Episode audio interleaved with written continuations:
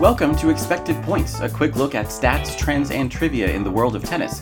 My name is Jeff Sackmann from tennisabstract.com, and it is Wednesday, May 12th. Each day, I select three numbers to highlight the latest news in the sport, and today those numbers are 9, 7, and 129. The first number is 9, the number of three set matches won by Sara Sorribes Tormo in the last six months. Back in October, she lost a bizarre decision to Aryna Sabalenka in which she won 10 straight games before dropping the last 12. Lesser women would suffer permanent mental scarring, but the 24 year old Spaniard was unfazed, returning to the tour in January to play one protracted slugfest after another. She took her passive dirtballing ways to a new level on Monday, overcoming Camila Giorgi 7 6, 6 7, 7 5 in 3 hours and 51 minutes. It's a bit of a good news, bad news situation. She's provisionally back in the top 50, where she debuted last month. On the other hand, her reward for beating Giorgi is a second round date today with none other than Sabalenka. The Belarusian ascended to number 4 in the official ranking and number 3 on the Tennis Abstract ELO list with her Madrid title on Saturday, so the Spaniard is a clear underdog regardless of what happened last October. It's an opportunity for Sorribes Tormo not only to reach her first round of 16 in Rome, but also to exorcise any lingering demons from her memorable collapse in Ostrava. Our second number is 7, the number of consecutive clay court losses for Dusan Lajovic after he fell yesterday to John Millman in Rome. The 30 year old from Serbia had a breakout season two years ago, reaching the Monte Carlo final without dropping a set, then winning his first tour level title a few months later in Umag.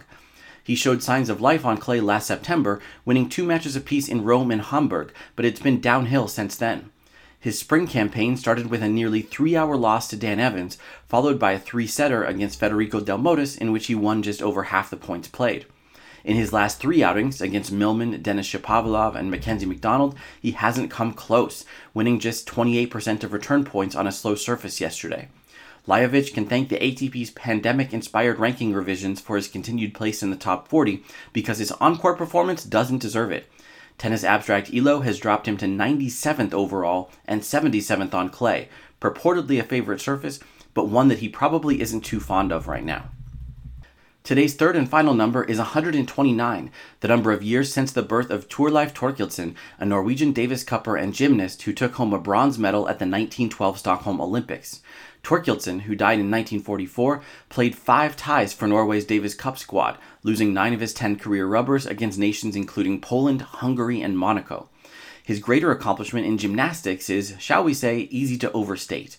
The 1912 Olympiad was one of only two in which the so called Swedish System Gymnastics team event was held. Squads of 16 to 40 competitors displayed their prowess for up to an hour, after which five judges picked the winner. Sweden won, unsurprisingly for a sport they invented, and Norway's 22 strong unit came in third out of three teams. The first Winter Olympics wouldn't take place for 12 more years, so the Norwegians had to get creative to pull off their top 10 spot on the medal table. Casper Ruud could have a great week in Tokyo this summer and win the first tennis medal in his country's history, but Thorkildsen will forever be the first tennis player to taste some form of Olympic glory. That's it for today's episode of Expected Points. Please let me know what you think about the show on Twitter at Tennis Abstract and help others find the show by leaving a review on iTunes.